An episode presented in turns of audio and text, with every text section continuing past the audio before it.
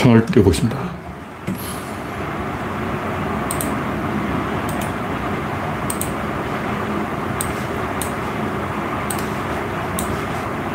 열어 참깨.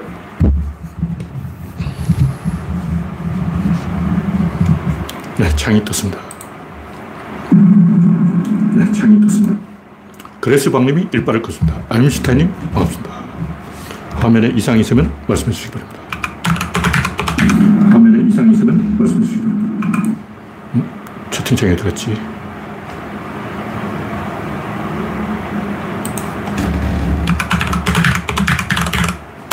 영원육님 어서 오세요. 정말 참 잘못 들었습니다. 주문이 알았는데 아무튼 그렇다 치고, 네. 코코님, 지호야님, 이혜성님, 박신타마니님 반갑습니다. 오늘은 칠월 십팔일이죠. 칠월 십팔일 월요일. 네. 오후 일곱시 삼십일분 이십오초입니다. 구독자는 이천팔백십명. 와, 열명이 늘었네. 이천팔백명. 열자리는 안 알려주나 싶었는데 알려주네. 이천팔백십명으로 최근에 한 달 만에 열명이 늘었어요. 네. 코코님, 재호야님, 이혜승님, 박신타파님, 다바님, 정국수님 반갑습니다. 어저께 이 남부지방에 폭우가 왔죠. 오늘 왔나? 이 전국적으로 해갈이 되는데 아직 해갈이 조금 부족한 데가 어디냐면 그 유, 유명한 포항 가뭄. 옛날부터 포항이 가뭄이 유명했어요. 가끔 이제 경주도 포항 밑에서 유탄 맞고, 포항이 가뭄 빡 때리면 경주 옆에서 한 대 얻어맞는 거야. 근데 원래는 살짝 피했어. 포항 가뭄은 옛날부터 있었어요. 보문 저수지 물이 발라버려요. 올해도 역시 포항 가뭄이 찾아왔는데, 그런데 정작 포항보다 어성, 영덕, 청송 이쪽이 더 가뭄이 들었어. 비가 거기로 싹 피해가. 좀 오긴 왔는데, 뭐, 십밀리미터, 십칠밀리미터, 이게 뭐야. 와. 아직 올해 온 비가 다 합쳐도 삼백밀리미터가 안 돼요. 이백밀리미터, 이백이십밀리미터, 이백오십밀리미터. 와. 하여튼 이 포항, 어성, 청송, 영덕 이쪽 동네 빼놓고는 거의 이 전국적으로 해갈이 되었습니다. 이영수님, 김은성님 반갑습니다. 하여튼 해갈이 되니까 기분 좀 좋네요. 저는 왠지 그런 게 신경 써요. 어디 가뭄 들었다 하면 짜증나. 네, 현재 사십명이 시청 중입니다. 여러분의 구독과 알림, 좋아요는 큰 힘이 됩니다.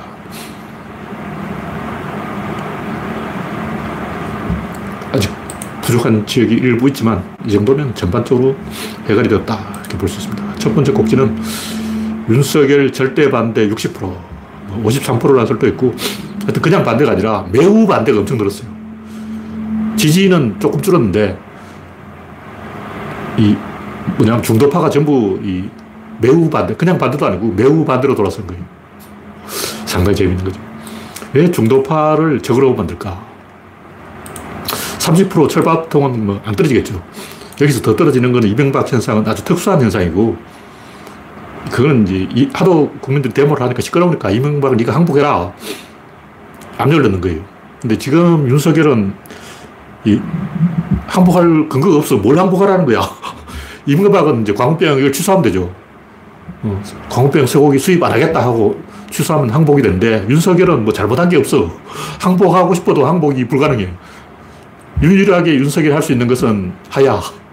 근데 당장 하야하는 것도 그렇잖아. 뭐 드러난 죄명이 있어야 하야지. 그래서 지금 윤석열은 이 저번에 삼십 퍼센트 지지율은 그대로 유지가 될 것 같아요. 왜냐하면 이 삼십 퍼센트를 이십 퍼센트로 떨굴 명분이 없어. 그냥 싫다 하는 거지. 밉상이다 이거지. 뭐 하야라는 것도 아니고, 뭐 광우병 쇠고기 수입하지 말라는 것도 아니고, 뭐 구체적인 액션이 없는 거예요.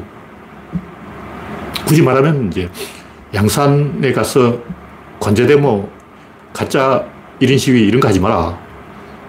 김건희가 뒤에서 시켜가지고 천공도사 신천지 한톡속이 돼가지고 이상한 짓 하지 마라. 뭐 이런 게 국민 여론이고, 지금 이 국민이 윤석열에 대해 기대를 접은 거지, 뭐 하지, 하라는 게 없어요. 이거 해라 저거 해라는 게 없어. 용산궁 버리고 다시 청와대로 들어가라는 것도 아니고, 그래서 삼십 퍼센트는 유지될 것이다. 그 대신 이제 매우 반대가 엄청 늘어난 거예요. 그래서 한겨레가 제목을 잘 뽑았는데 헤어질 결심, 지지자들도 헤어질 결심, 영화 제목 같네요. 이 사건의 본질은 제가 지난번에는 이념이 없다 그러는데 조금 더 구체적으로 말하면 사람이 없어요. 사람이 없어요. 정치를 어떻게 하겠다. 김영삼처럼 뭐 군부청산을 하겠다는 건지, 김대중처럼 뭐 햇볕 정책을 하겠다는 건지, 노무현처럼 뭐 탈권위주의를 하겠다는 건지, 뭐 없어. 아무것도 없어. 이명박은 뭐 녹색 성장 그런 거 있었잖아. 박근혜도 할 게 없으니까 뭐 통일 대박론 하진 않았지만 한 번 더 들어봤잖아. 그렇게 박근혜가 집권 초에 통일 대박론 이런 얘기 꺼낸 이유가 뭔가 이 중심 잡을 뭐가 필요하기 때문에 아무나 질러보는 거예요. 아무거나 막 질러보다가 하나가 먹히면 이걸로 한번 가보자 이런 거죠. 근데 박근혜는 김기춘이 있었고 이명박은 정운찬이 있었어요. 그러니까 정운찬 총리가 이명박의 떨어진 지지율을 약간 올려줬어. 그럼 지금은 누가 있냐? 한덕수. 한덕수는 아무것도 아니죠. 덤보잡이죠. 한덕수가 김기춘이나 정운찬만큼 카리스마가 있는 게 아니야. 무슨 얘기냐면 이 정운찬이나 김기춘은, 특히 정운찬은 대권 주자였어요. 다시 말해서 대권 주자를 키우거나 아니면 권위를 갖고 있는 인물을, 김기춘은 대권 주자는 아니지만 권위가 있었어요. 김영삼 때부터 그쪽 꼴통이었기 때문에 중심을 잡아주는 역할 정도 했다. 민주당이 이해찬이 한 역할 정도는 김기춘이 한 거예요. 그런데 지금 윤석열 밑에는 대권 주자가 없어. 이준석도 없고. 장제원, 권성동이 대권 주자냐고. 아니잖아. 안철수, 안철수는 또 아무것도 아니지. 하여튼 윤석열 절대 반대가 육십 퍼센트 올라간 이유는 김기춘, 정운찬 정도의 대권 주자급이 되는 인물이 없기 때문에 그런 거예요. 대권 주자를 키워야 돼. 반대로 우리 쪽은 이제 문재인, 이재명 이 사람들이 있기 때문에 조금 버텨줄만 하다. 이 정도로 이야기하고 다음 곡지는 이재명의 이기는 정치. 이기는 정치는 제가 옛날부터 이기는 정치를 해야 된다고 주장을 했기 때문에 아, 뭔가 통했다. 아, 이재명하고 뭔가 통했어. 이재명이 구조론을 보진 않겠지만 갑자기 이긴다는 이런 구호는 상당히 도박이에요. 도박. 이거 하, 하면 안 되는 구호예요. 정치를 하는 내가 이기겠다. 네가 져라. 이건 좀 아니지. 이건 과감하게 질러본 거예요. 이재명이 사이다 슬로건을 하나 내걸었는데 소극적으로 나오다가 이재명이 원래 사이다로 떴는데 대선 후보가 되자마자 갑자기 겁쟁이가 돼가지고 고구마로 변했어. 왜 그러냐고. 이재명이 진 이유 중에 하나는 사이다에서 고구마로 변해서 그런 거야. 최근 다시 이제 사이다로 바뀌고 있어요.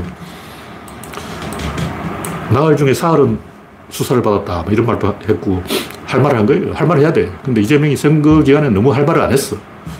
갑자기 입이 없는 사람처럼 조용하게 있더라고. 왜 그런지 이해가 안 돼. 주변에 참모가 없는가 봐. 안 되면 나한테 전화하라고. 내가 알려줄게. 아, 참. 하여튼, 이기는 정치, 이게 왜 중요하냐면, 이, 다윈의 진화론하고 연결해서 보면, 지금까지 알려진 이 진화 이론은 랜덤이 랜덤. 그냥 무작위성이다. 무작위로 진화가 일어난다는 거. 그럴 리가 있나? 등신 같은 생각이고, 방향성이 있어요. 에너지는 방향성이 있어요. 압이 있다는 거지. 그 압은 기압이든 수압이든 전압이든 볼트가 있는 거예요. 수압이 몇 기압이냐? 어. 압력이 있다고. 토크와 마력이 있는 거야. 압이 딱 걸려있어, 내부에. 자동차라도 그 압이 있어요. 그 안에 플라이율이 휑 돌아가고 있다고. 그 토크를 갖고 있는 거예요. 알피엠이 압이라고. 압이 있는데, 압이 있으면 그 내부가 균열을 하게 돼요. 한계가 된다고. 무슨 얘기냐면, 랜덤이라면 확률이 존나 많아야 되는데, 확률이 한계예요, 한계. 주사를 던지면 여러 개가 나오잖아요. 근데, 이, 진화를 던지면 딱 한 개가 나옵니다.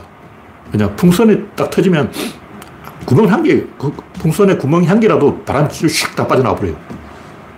풍선에 구멍이 백 개 뚫려가지고 어느 구멍으로 바람이 나올지 모르는 게 아니고 제일 먼저 뚫리는 구멍 한 개에 빵 터져버립니다. 풍선에 구멍이 뚫리는 거 딱 바늘로 톡 찌르면 빵 터져버려요. 바로 한 개로 끝나버려요. 두 번, 세 번 없어. 확률 없어. 확률을 믿는 사람은 굉장히 무식한 사람이에요. 구조론 연구소도 자꾸 확률 얘기하는 사람이 있는데 제가 확률을 좀 잘못 알고 있는 거예요. 확률은 백 아니면 영이에요. 백 퍼센트다 영 퍼센트라고. 우리는 뭐 확률이 십 퍼센트냐? 이십 퍼센트냐? 삼십 퍼센트냐? 사십 퍼센트냐? 오십 퍼센트냐? 여러분이 정선 카지노에 가서 돈을 딸 확률은 영. 여러분이 로또 당첨될 확률은 영. 여러분이 김건희처럼 지갑 주워서 청와대에 들어갈 확률은 영. 왜냐면 이미 청와대가 없어졌어. 확률은 영입니다. 확률을 믿으면 안 돼요. 확률은 정확히 영이에요. 영. 굉장히 확률을 잘못 알고 있는데 확률은 없습니다. 무슨 얘기냐면 주사를 여러 번 던지면 어떻게 되냐면 한 놈만 나고, 살고 나머지는 다 뒤를 바치는 거예요. 무슨 얘기냐면 구조로는 이기는 정치를 추구하는데 그럼 지는 놈은 어떠냐. 지는 놈은 이기는 정치를 만드는 역할을 하는 거예요. 다시 말해서 프로야구 열 개 팀이 있는데 우승팀은 한 팀이라고. 나머지 아홉 개 팀은 덜내리냐. 그렇죠. 덜내리가 중요한 거야. 이걸 모른단 말이야. 확률이 아니고 덜내리라니까. 그러니까 확률로 생각하는 사람은 어떻게 했냐면 열 명 중에 운 좋은 한 명이 시집을 간다. 그게 아니고 한 명은 신부고 나머지 아홉 명은 덜내리라고. 이걸 모르는 거야. 참네. 덜러리의 법칙. 결혼식장에 가보라고. 모르는 사람들 가가지고, 여기 여자가 열 명 있는데, 이 중에 한 명이 확률적으로 신부일 것이다. 아니야. 확, 신부는 정해져 있어. 나머지 아홉 명 그냥 덜러리야. 덜러리가 있기 때문에 신부가 있는 거예요. 그 사람들 잘 모른다고. 무슨 얘기냐면, 적합한 생태적 지위가 있고, 그 생태적 지위를 찾아가는 거예요. 그래서 메시는 이 월드컵에서는 못 이기는 거예요. 생태적 지위가 안 맞아. 환경과의 상호작용이기 때문에 지 혼자 아무리 잘해도 환경이 안 받쳐주면 못한다고. 호날두 좀 낫지. 큰 경기에 적합한 선수가 있고 또 이제 리그에 적합한 선수가 있고 리그에서 또 메시 위주로 팀을 돌린다고. 이성우는 왜 국대가 안 되냐면 걔는 이성우 위주로 팀을 돌려야 골을 넣어요. 그런 게 있어. 그러니까 실력이 문제가 아니고 그 선수 위주로 하면 되는데 그 선수 위주로 할 수가 없으니까 빼는 거야. 그런 게 있다고. 그래서 단순히 실력이 있다고 월드컵 국대 뽑아주는 게 아니고 팀에 적합한 생태적 지위를 갖고 있냐. 그걸 갖고 있으면 뽑아주고 그게 없으면 실력이 있어도 이동국, 이동국 골은 잘 넣잖아. 근데 월드컵 못 나가는 거야. 히팅카드 찍혔어. 왜 찍혔냐. 적합한 생태적 지위가 없다고. 확률은 꽝. 그래서 이 구, 구조론의 이기는 정치는 이 정답 정해져 있는 거예요. 근데 이 정의당하고 좀 달라. 정의당은 북극섬처럼 조, 조, 조기 정답이야. 조, 조기 어, 탈을 딱 잡고 섬장이 딱 운전해서 조기 딱 맞추라고. 이, 이건 이제 정의당이고 구조로는 그때 그때 달라요. 흐름을 타야 된다고. 아이티가 뜨면 그 흐름에 타고 인공지능이 뜨면 그 흐름에 타고 어? 원전이 뜨면 원전을 하고, 원전이 망할, 문을 닫으면 또 새로운 태양광으로 가고, 계속 계속 흐름을 타는 거예요. 근데 보수 꼴통이든 진보 꼴통이든 답을 딱 정해놓고, 이게 답이다. 원전을 해야 돼. 이건 답이 아니야. 원전을 딱 때려 부숴야 돼. 막 이러고 있는 거야. 그게 아니에요. 흐름에 맞게. 원전이 필요하면 하고, 필요 없으면 하지 말고, 그 상황에 맞게 대응해야지. 최적화를 찾아가는 거지. 계속 이겨서 게임을 연결해 가는 거지. 딱 고정된 정답, 아, 저기가 정답이다. 개코나 그럴 리가 있나. 계속 표적지가 움직여요. 고정된 표적지를 찾아가는 게 아니야. 확률을 만들어가는 거예요. 그러니까 한 놈은 정답이고 나머지 아홉 명은 그 한 명을 받쳐주는 역할이에요. 그게 이제 전통적 확률 개념하고 좀 다릅니다. 확률은 백 퍼센트 아니면 영 퍼센트예요. 그래서 이재명이 뭐 이런 거 알 리가 없죠. 근데 어쨌든 이기는 정치라고 방향을 잡은 것은 굉장히 잘한 거예요. 지는 정치는 뭐냐? 정의당 정치죠.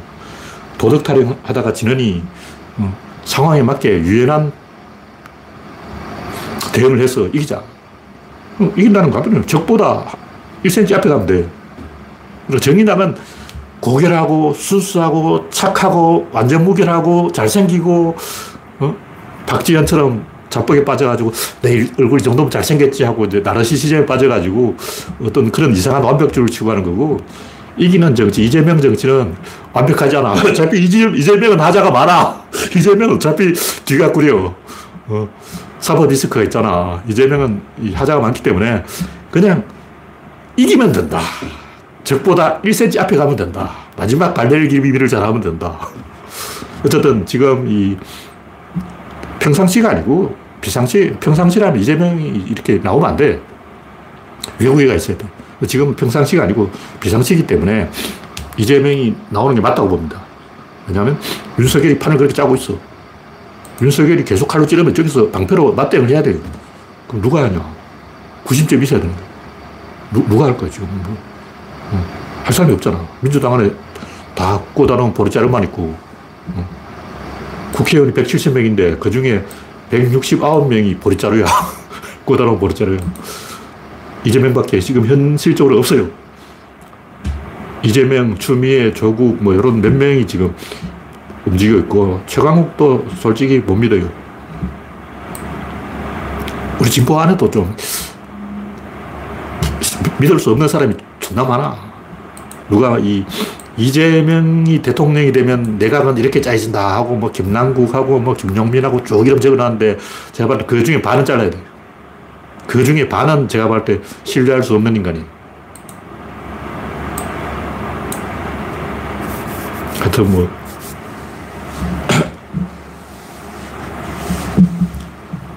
최순실이 뭐 돈 빼돌렸다 막 그런 이상한 얘기 해가지고 떠보려고 하고 막 희한한 개소리하고 뭐 정봉주 같은 이런 희한한 사람, 그건 다 빠져야 돼요. 최강욱도 빠져야 돼요. 제가 할 때 최강욱이 나쁜 사람이라는 게 아니고, 이건 나쁜 사람이 문제가 아니야. 한번 찍힌 사람은 어시스트를 해야 돼요. 자기가 주인공이 되려고 하면 안 돼. 조국도 찍혔잖아. 찍힌 사람이 많은데, 김경수도 찍혔고 조국도 찍혔고 유시민도 어떻게 보면 찍혔는데, 그 찍힌 사람은 어시스트를 하면 돼요. 자기 역할이 있다고. 한번 찍혔으면 끝나는 게 아니고, 정치적으로 끝나는 게 아니고, 어시스트를 계속하면 또 주전으로 키워줍니다. 그러니까 조국이나 뭐 이런 사람들은 어시스트를 해야 된다, 그런 얘기죠. 다음 꼭지는 오서방, 윤석열. 네, 이영수님, 김원숙님, 당근님, 록고조스님, 지호야님, 우창님, 일랑가님, 박윤용이님 반갑습니다. 현재 구십일 명이 시청 중입니다. 오서방, 윤석열.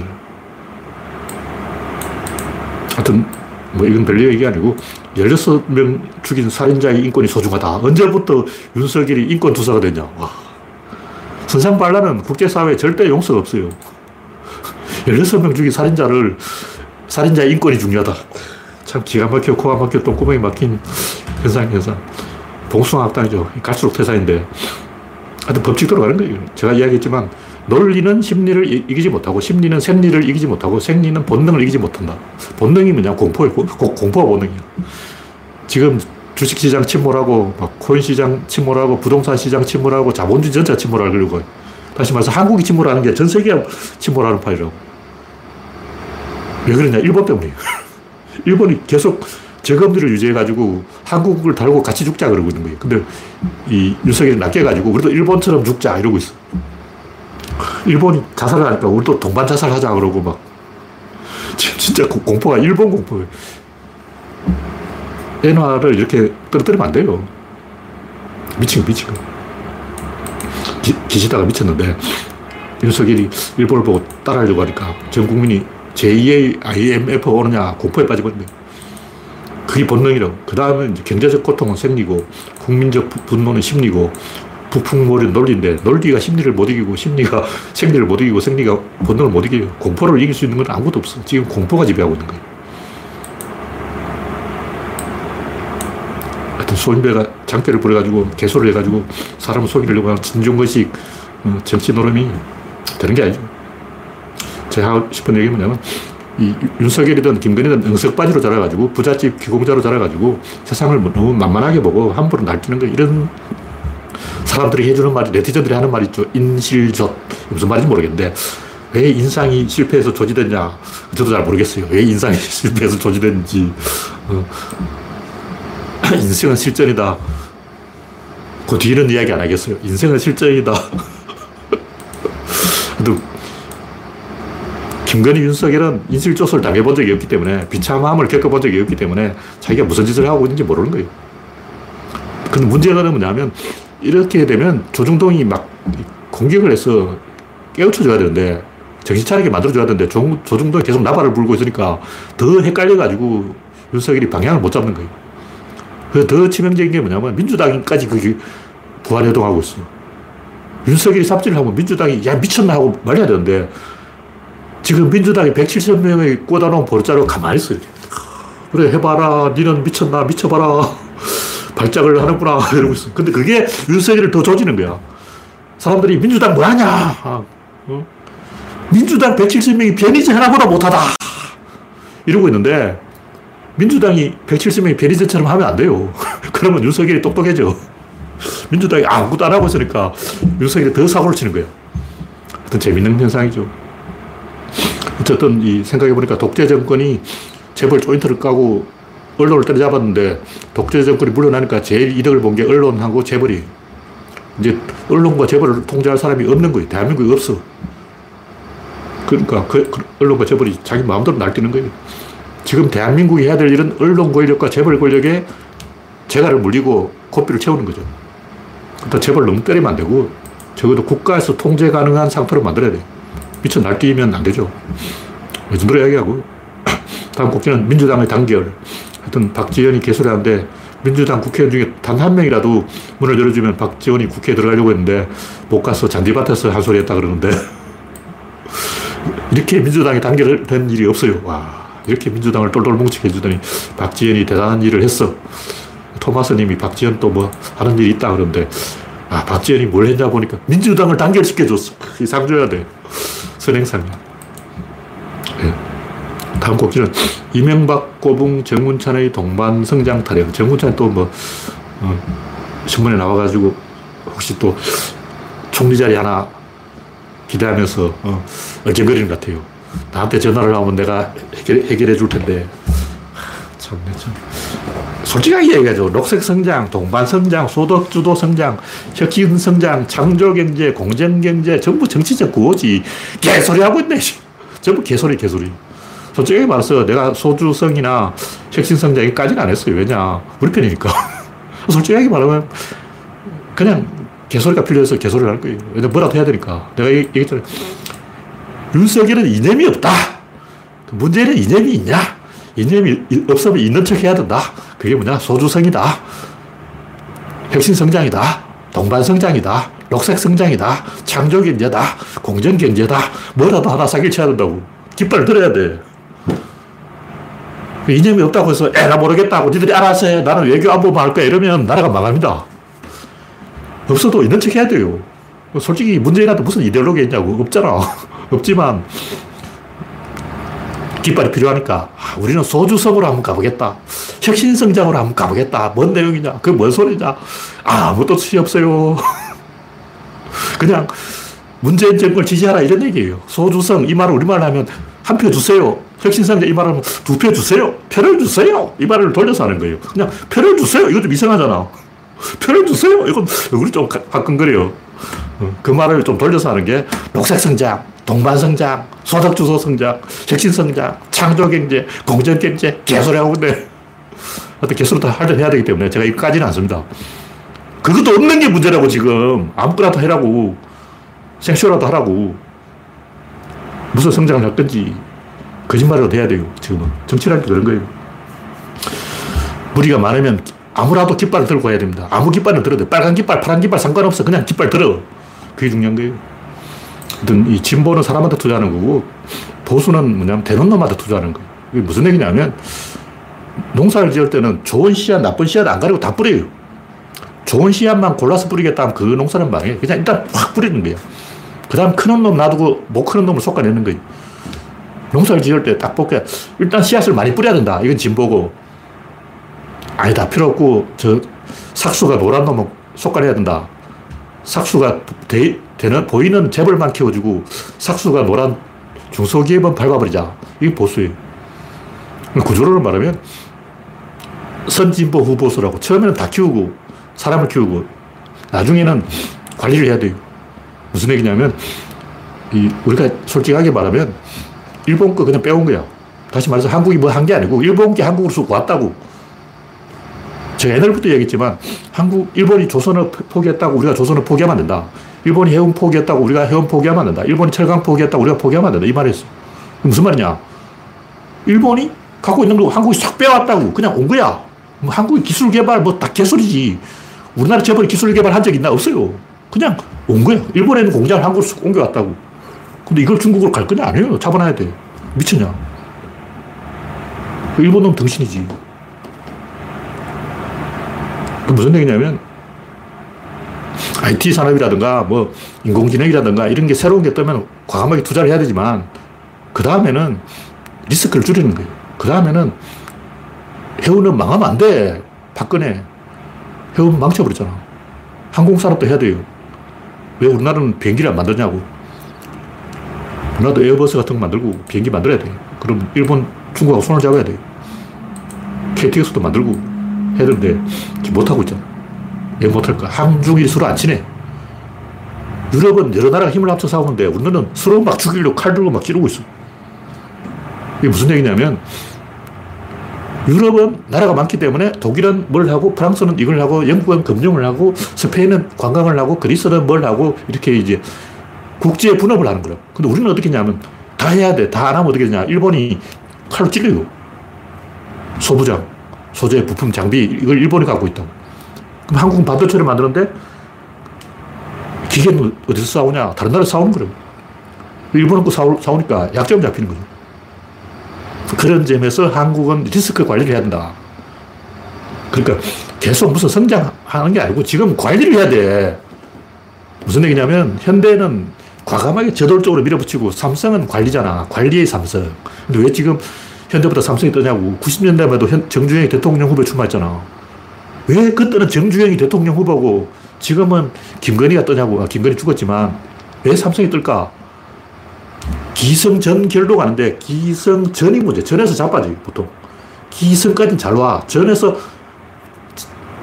구십 퍼센트 자빠지고 십 퍼센트 재벌이 살아남는 거예요. 우리나라에 굉장히 많은 재벌이 있었는데 지금 살아남은 재벌이 몇 개냐고. 다 망했어. 그냥 사건의 기승전 여기서 다 자빠지기 때문에. 여기서는 관리가 중요한 거예요. 여기서는 관리가 안 중요해요. 여기서는 벤처기업이고 여기는 현대처럼 저돌적인 기업이고 요 단계에서는 기승전 단계에서는 관리를 잘해야 돼요. 대한민국은 지금 관리를 잘해야 되는데 일본처럼 조선업 한국 줘버리고 철강 한국 줘버리고 해운 한국 줘버리고 좋은 거는 다 한국 줘. 좋은 거는 다 한국이 다 줘. 그런 등신짓을 하면 안 된다고. 내가 이걸 이 이야기를 이십 년 전부터 했어요. 일본 따라하면 망한다. 일본은 뭘 하냐. 좋은 건 다 한국에 주더라. 그럼 우리도 좋은 걸 중국에 줄까? 이런 미친 짓을 하면 안 된다고. 우리는 악착같이 이걸 쥐고 있어야 되는 거예요. 우리는 조선, 해운, 자동차 이거 다 해야 돼. 안 그러면 망합니다. 왜 그러냐면 유럽하고 우리나라 달라요. 유럽은 국제 분업이 되는데 우리는 국제 분업이 안 돼요. 우리는 다 해야 돼. 저도 골치 아파.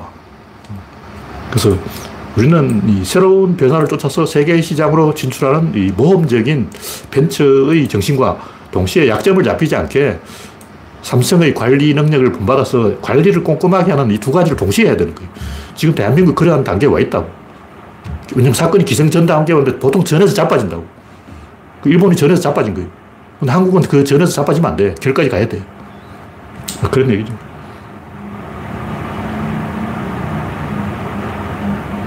네. 필리핀 김마담 이야기도 제가 좀 하면 제가 김건희 욕하려고 이 얘기를 하는 거예요. 엊그제는 제가 이 알제이는 죄가 없다 그 얘기를 했는데 알제이를 뭐 차피노다 그러고 뭐 알제이를 갱스터라고 그러는데 그건 다 거짓말이에요. 그건 이 필리핀에 섹스 관광하는 일베충들이 섹스 관광 못하게 될까봐 화가 나서 이제 화풀이하는 거고 알제는 죄가 없어요. 근데 필리핀 김마담은 좀 문제가 있어. 뭐 잘못한 게 아니고 잘못되어 있어요. 잘못한 게 아니고 잘못되어 있다고. 보통 사람들은 내가 뭐 잘못한 게 있냐, 죄 지은 게 있냐 이러는데 죄 지은 게 아니고 이게 잘못된 거야. 왜냐하면 잘못한 건 기승 전 결까지 간 거고 잘못된 건 아직 기 단계에 있어요. 왜냐하면 필리핀 김마담 지금이라도 구제할 방법이 있습니다. 지금이라도 방송국에 전화하면 돼요. 방송국에 전화해서 안녕하세요. 저 김마담인데요. 한마디만 하면 되는 거야. 이 한마디를 못해서 지금 개고생을 하고 있는 거라고. 쉽잖아. 그럼 전화 한 통 돌려. 전화기를 돌리라고. 그걸 못하냐? 일이 커져버렸어요. 제일 웃기는 게 뭐냐면 알제이가 그 동영상 보신 분은 알겠지만 김마담한테 딸이냐고 묻거든요. 여기서 딸이냐? 조수석을 가리켰어요. 조수석에 딸이 있었던 거예요. 근데 호영이를 불러서 아들이다. 호영이는 뒷좌석인데 선텐이 되어 있으면 뒷좌석 잘 보이지도 않을 건데 선텐이 얼마 되는지 모르지만 그 조명이 밝기 때문에 어두운 실내가 잘 안 보입니다. 뒷좌석에 선텐 호영이를 이렇게 보고 너 아들이냐 딸이냐 이거 질문하는 것은 굉장히 실례죠. 호영이가 몇 살인지 모르지만 다 크네 다 큰 다 큰 애한테 너 아들이냐 딸이냐 이건 굉장히 A가 아니야. 근데 알제는 A가 있는데 딸이냐고 물었다고. 그럼 딸이 있는 거야. 이 부분을 해명해야 돼요. 정확한 나도 알 수 없죠. 의혹인데 신뢰를 깨뜨리면 신뢰장사, 신뢰장사, 신뢰를 깨뜨리면 큰 문제 생깁니다. 뭐 구독자가 삼만 정도면 큰 문제가 없어요. 근데 이미 이제 구독자가 십이만을 넘었는데 그 상태로 유명인이 됐는데 유명인이 된 상태에서 뭐 사생활이다. 사생활 보호하라고. 자기 아들을 방송에 노출시키지 않으면 그게 사생활 보호라고. 자기 얼굴을 감추면서 왜 자식 얼굴은 노출시키냐고.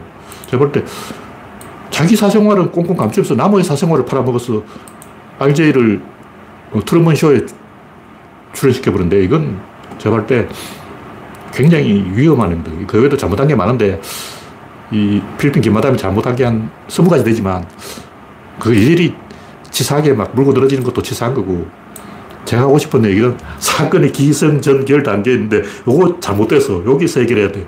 이까지 가면 죽어요.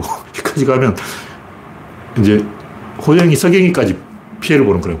여기까지 안 가게 막으려면 여기서 막으면 안 되고 여기서 막아야 돼. 그것은 방송국에 전화를 해서 알제를 넘기고 손을 떼는 거예요. 그리고 한 몇 개월 쉬다가 조용하게 옛날처럼 구독자 한 삼만 정도로 안전하게 가는 게 낫죠. 제가 이런 얘기를 하는 이유가 뭐냐면, 김마담이 잘못한 게 아니고 김마담이 잘못한 거지. 한국 김마담을 이야기하는 거예요. 그러니까 필리핀 김마담은 재벌이 큰 문제가 없어. 그냥 방송국에 전화하면 돼. 근데 한국 김마담은 굉장히 문제가 있어. 나르시즘에 빠져가지고 자기가 굉장히 이쁜 척하고 막 이 강남 선거 주제에 얼굴만 고치면 자신감이 생겨가지고 겁이 없어요. 겁대가리가 없어. 어디서 그런 자신감이 나온지 몰라. 한국 김마담이 문제야. 지금 필리핀 김마담이 문제가 아니야. 한국 김마담 잘해보자고. 김여사. 한국 김여사가 지금 굉장히 중요한 거예요. 제가 이제 한국 김여사를 깔려고 필리핀 김마담 살짝 언급하는 거죠. 그럼 똑같아. 본질이 똑같아. 둘 다 이상한 자신감이 넘쳐. 그리고 굉장히 위험한 짓을 해. 하면 안 되는 짓을 해. 지금 솔직히 말하면 지금은 알제를 만난 것도 설정이 아닌가. 이게 어느 정도 설정인지, 십 퍼센트 설정인지, 이십 퍼센트 설정인지, 백 퍼센트 설정인지 그건 제가 모르겠는데, 의심할만 해요, 이 상황이. 뭐 그게 큰 중요, 중요한 건 아니죠. 남 사생활 관심 없고, 중요한 것은 사건의 기승전결에서, 기 단계에서 해결하지 않으면 결까지 가면 죽는다. 이런 얘기를 하는 거예요. 네, 다음 곡지는 지능은 질문이다. 제가 지능 시리즈를 꾸준히 이야기하고 있는데, 뭐 제가 항상 하는 얘기지만 지능이 뭘까? 아까 이기는 정치를 이야기했잖아요. 이겨야 돼요. 지능이라면서 계속 이기는 거야. 지능은 지능이 아니야. 생각을 한다고 하는데 지면 생각을 할 수 없어요. 일단 스포츠를 한다고 해요. 공이 막 날아와 쳐서 넘겨야 돼. 근데 지면 공을 넘기기에 급급하니까 생각을 못하죠. 왜냐면 공이 날아오는데 쳐야 되니까. 근데 이기는 사람은 이걸 직구를 던질까, 변화구를 던질까, 이쪽이 약할까, 저쪽을 한번 찔러봐야 생각을 한다고. 그러니까 이 여러 번 얘기했지만 두목 늑대는 생각을 하는데 쫄개 늑대들은 생각을 안 해요. 항상 두목이 생각을 하는 건데, 왜냐면 두목은 자기가 칼을 갖고 있기 때문에 이걸 찌르면 어떤 반응이 올까? 강하게 찌를까? 약하게 찌를까? 강도 조절을 한다. 조절 장치를 자기가 갖고 있는 거야. 근데 반응이 두 가지라고. 하나는 내가 갖고 있고, 하나는 상대방의 오른쪽이냐 왼쪽이냐 선택을 요구하는 거예요. 둘 중에 하나 선택하라. 그럼 선택지가 세 개가 돼. 그러므로 삼이 되는 거예요. 인류가 삼을 발견했다는 것은 대단한 성과라는 거지. 원시인들은, 부족민들은 삼을 이해를 못해요. 일하고 이밖에 몰라. 삼을 깨달으려면 자기가 권력을 갖고 있어야 돼요. 너 이거 먹을래? 사과 먹을래? 배 먹을래? 내가 일, 사과 이, 배 삼. 선택을 요구하는 거예요. 근데 선택을 요구당하면 상대방이 나한테 애석간 호흡과 일본군이 그러잖아. 애석간 호흡과 그러면 어떻게 되냐. 생각을 못합니다. 당하는 거예요. 일본군이 네덜란드 군한, 영국 군한테 총을 딱 들이대고, 목에 총을 딱 들이대놓고, 예스까 노까 그러는데, 그 답은 예스죠. 예스라고 대답해야지 자기가 살지, 노라 그러면 칵! 죽는다고. 생각을 못하죠. 그죠? 무조건 예스라고 해야지 뭐 줄 거야. 일본군이 그런 총을 딱 겨누고 있는데. 예스까 노까 이렇게 질문을 던지는 게 생각하는 거라는 거죠. 그럼 자기가 권력을 가져야 돼요. 포지셔닝에 대해서 우위에서 해야 돼요. 인간은 도구가 있기 때문에, 언어가 있고, 사회가 있고, 손이 있기 때문에 권력이 있어요. 근데 동물은 손이 없어. 도구가 없죠. 왜냐하면 손이 없으니까. 언어가 없어. 사회가 없어. 권력이 없는 거예요. 상대방이 애석과 로그하고 질문할 수 있는 그런 권력 자체가 없어요. 늑대에 쫓기는 사슴은 생각을 못한다. 근데 어린이가 말을 배우는 것도 권력을 획득했기 때문에 질문을 해야 돼. 지난번에 이야기했지만 올리브쌤은 체리라고 딸이 있는데, 딸한테 영어와 한국어를 동시에 가르치고 있는 거예요. 근데 아무 문제가 없어. 근데 왜 오은영 박사는 한국어를 먼저 가르쳐야 된다고 얘기했을까? 영어를 못하니까 그렇지. 영어를 못하면서 이거 가르치면 안 돼요. 그러니까 원형 봐서 틀린 게 아니고 엄마는 영어하고 아빠는 한국하고 이렇게 되면 몰라도 엄마 아빠 둘 다 한국말밖에 못하고 영어를 못하면서 영어를 가르치면 영어를 가르치는 게 아니고 애를 잡는 거야. 차라리 한국말이라도 제대로 가르치는 게 낫다는 거죠. 근데 올리브쌤은 영어를 잘하니까 엄마는 한국말을 잘하고 아빠는 영어를 잘하니까 가르치는데, 여기서 중요한 것은 왜 외국어를 못 배울까? 질문을 안 하니까 그렇지. 선생님이 질문하지 학생이 질문하냐고. 여러분 영어 수업 시간에 선생님한테 질문 몇 개 해먹었냐? 여러분이 영어를 십 년 동안 배우면서 선생님한테 질문을 몇 개 해먹었냐고. 영어 배우려면 간단해요. 질문을 천 개만 하면 돼. 선생님한테 질문을 천 개 던지면 영어로 질문해야 돼. 영어로 질문 천 개를 하면 이미 영어 달인이 되어 있는 거야. 그러니까 한국 사람이 영어를 못 배우는 이유는 영어로 질문을 안 하니까 그런 거야. 그냥 아까 얘기했듯이 예습과 모국가를 해야 돼. 무슨 얘기냐면 지능이라는 것은 뇌 안에 뉴런이 연결되는 거예요. 이 링크가 돼야 돼. 여기 뉴런이 한 개 있고 요 뉴런이 한 개 있는데 요 사이에 링크가 걸려야 돼. 예습과 모국가를 해야 요 사이에 링크가 걸리지. 이게 없으면 아까 얘기했듯이 늑대에게 쫓기는 사슴이 되면 링크가 안 걸려요. 왜냐하면 그 답은 정해져 있어. 상대방이 총을 딱 대놓고 영국군한테 일본군이 예습과 노과 그러면 예습과를 해야지. 노과 하면 바로 죽는다고. 바로 사망이야. 물론 이건 사실은 기레기가 지어낸 얘기예요. 실제로 그런 장면이 없었어요. 실제 일본군이 그 영국군의 항복을 받을 때는 그냥 예습과 노과 협박을 한 게 아니고 그냥 받았는데, 항복 받았는데 기레기가 소설 쓴 거죠. 그때나 지금이나 기레기는 기레기다. 기레기의 소설에 의하면 일본군이 총을 들이대고 했을까 놓을까 해서 항복을 받아냈다, 그런 얘기죠. 그래서 한국 사람이 영어가 안 되는 이유는 영어로 질문 안 하기 때문이고, 질문 안 하면 뇌에 꼬리가 안 걸려. 여기 안 걸리니까 지식이 또 다른 지식을 이렇게 물고 와야 되는데 꼬리에 꼬리를 무는 영어가 아니라 꼬리에 꼬리를 물어야 되는데 이거 못 문다고 떨어져 버려요. 그러니까 늘지 않는다. 이거는 이 의학뿐만 아니라 세상 모든 것을 이해하는 핵심이에요. 상호작용이라는 것은 계속 링크를 물고 가는 건데 링크를 타고 와야 돼. 하이퍼링크도 그렇잖아요. 계속 링크, 링크, 링크 해서 찾아가는 거라고. 근데 그 링크가 끊어져 버린 거예요. 못 찾아가는 거예요. 그럼 방문자가 안 오는 거예요. 왜 구조론에 방문자가 안 오냐? 아, 링크가 끊어져서 그런 거예요. 네이버나 다음에다 링크를 다 끌어놨으면 구조론 방문자가 쇄도할 건데 링크가 끊어졌다고. 근데 링크를 만들어가는 건데 링크를 만들려면 자기한테 권력이 있어야 돼요. 자기가 질문을 하고 자기가 도구를 휘두르고 자기가 언어를 사용하고 자기가 사회를 이용하고 자기가 환경을 이용해야 이 모든 것이 다 도구예요. 꼭 뭐 볼펜만 도구고 뭐 그런 게 아니라 눈으로 보는 건 눈이 도구예요. 귀로 듣는 건 귀가 도구야. 입으로 씹으려는 건 입이 도구야. 모든 게 도구라고. 그래서 도구를 사용한다는 게 꼭 막 망치 들고 쫓아가는 게 아니라 이렇게 쫙 째려보는 것도 도구예요. 영리한 개는 이렇게, 이렇게 이런 표정을 지어. 보통 개는 그냥 이러고 있고 똑똑한 개는 이러고 있다. 사람도 궁금하면 그러잖아. 걔도 똑같아요. 걔도 그런다고. 요걸 잘하는 개가 똑똑한 개예요. 결론은 뭐냐면 알파고는 권력이 없어. 알파고는 그 상황 그 순간에 최선의 대응을 찾아내지 낚시를 안 해요. 낚시꾼은 낚시를 딱 던져놓고 요놈이 대물을 잡아야 된다고 낚싯대를 까딱까딱 하고 있다고. 상대방을 낚지 않는 거예요. 근데 알파고는 테스트를 안 해요. 그냥 대응을 안 해요. 인간이 질문하고 알파고가 대답하는 거죠. 인간이 계속 초단위로 질문하는 거예요. 지금 상황에서 이세돌을 이기는 최적의 수는 뭐냐? 질문을 하면 알파가 대답은 요겁니다 하고 딱 대답을 제시하는 거죠. 반대로 인간이, 알파고가 인간에게, 이세돌에게 너의 계획은 뭐냐? 너의 전략은 뭐냐? 너의 바꿔치기는 뭐냐? 너의 사색작전은 뭐냐? 이렇게 질문을 해야 되는데 인간이 질문하고 알파고가 대답하는 한 인공지능이 아니에요. 질문하지 않는 것은 인공지능이 아니라는 거예요. 이것은 꼭 뭐 인공지능뿐만 아니라 사회의 모든 분야에 대해서 사회가 작동하는 원리고 갑과 을의 관계고 에너지의 법칙이라는 거죠. 네, 오늘 이야기는 이 정도로 이야기하고 마치겠습니다. 참여해주신 백일 명 여러분 수고하셨습니다. 감사합니다.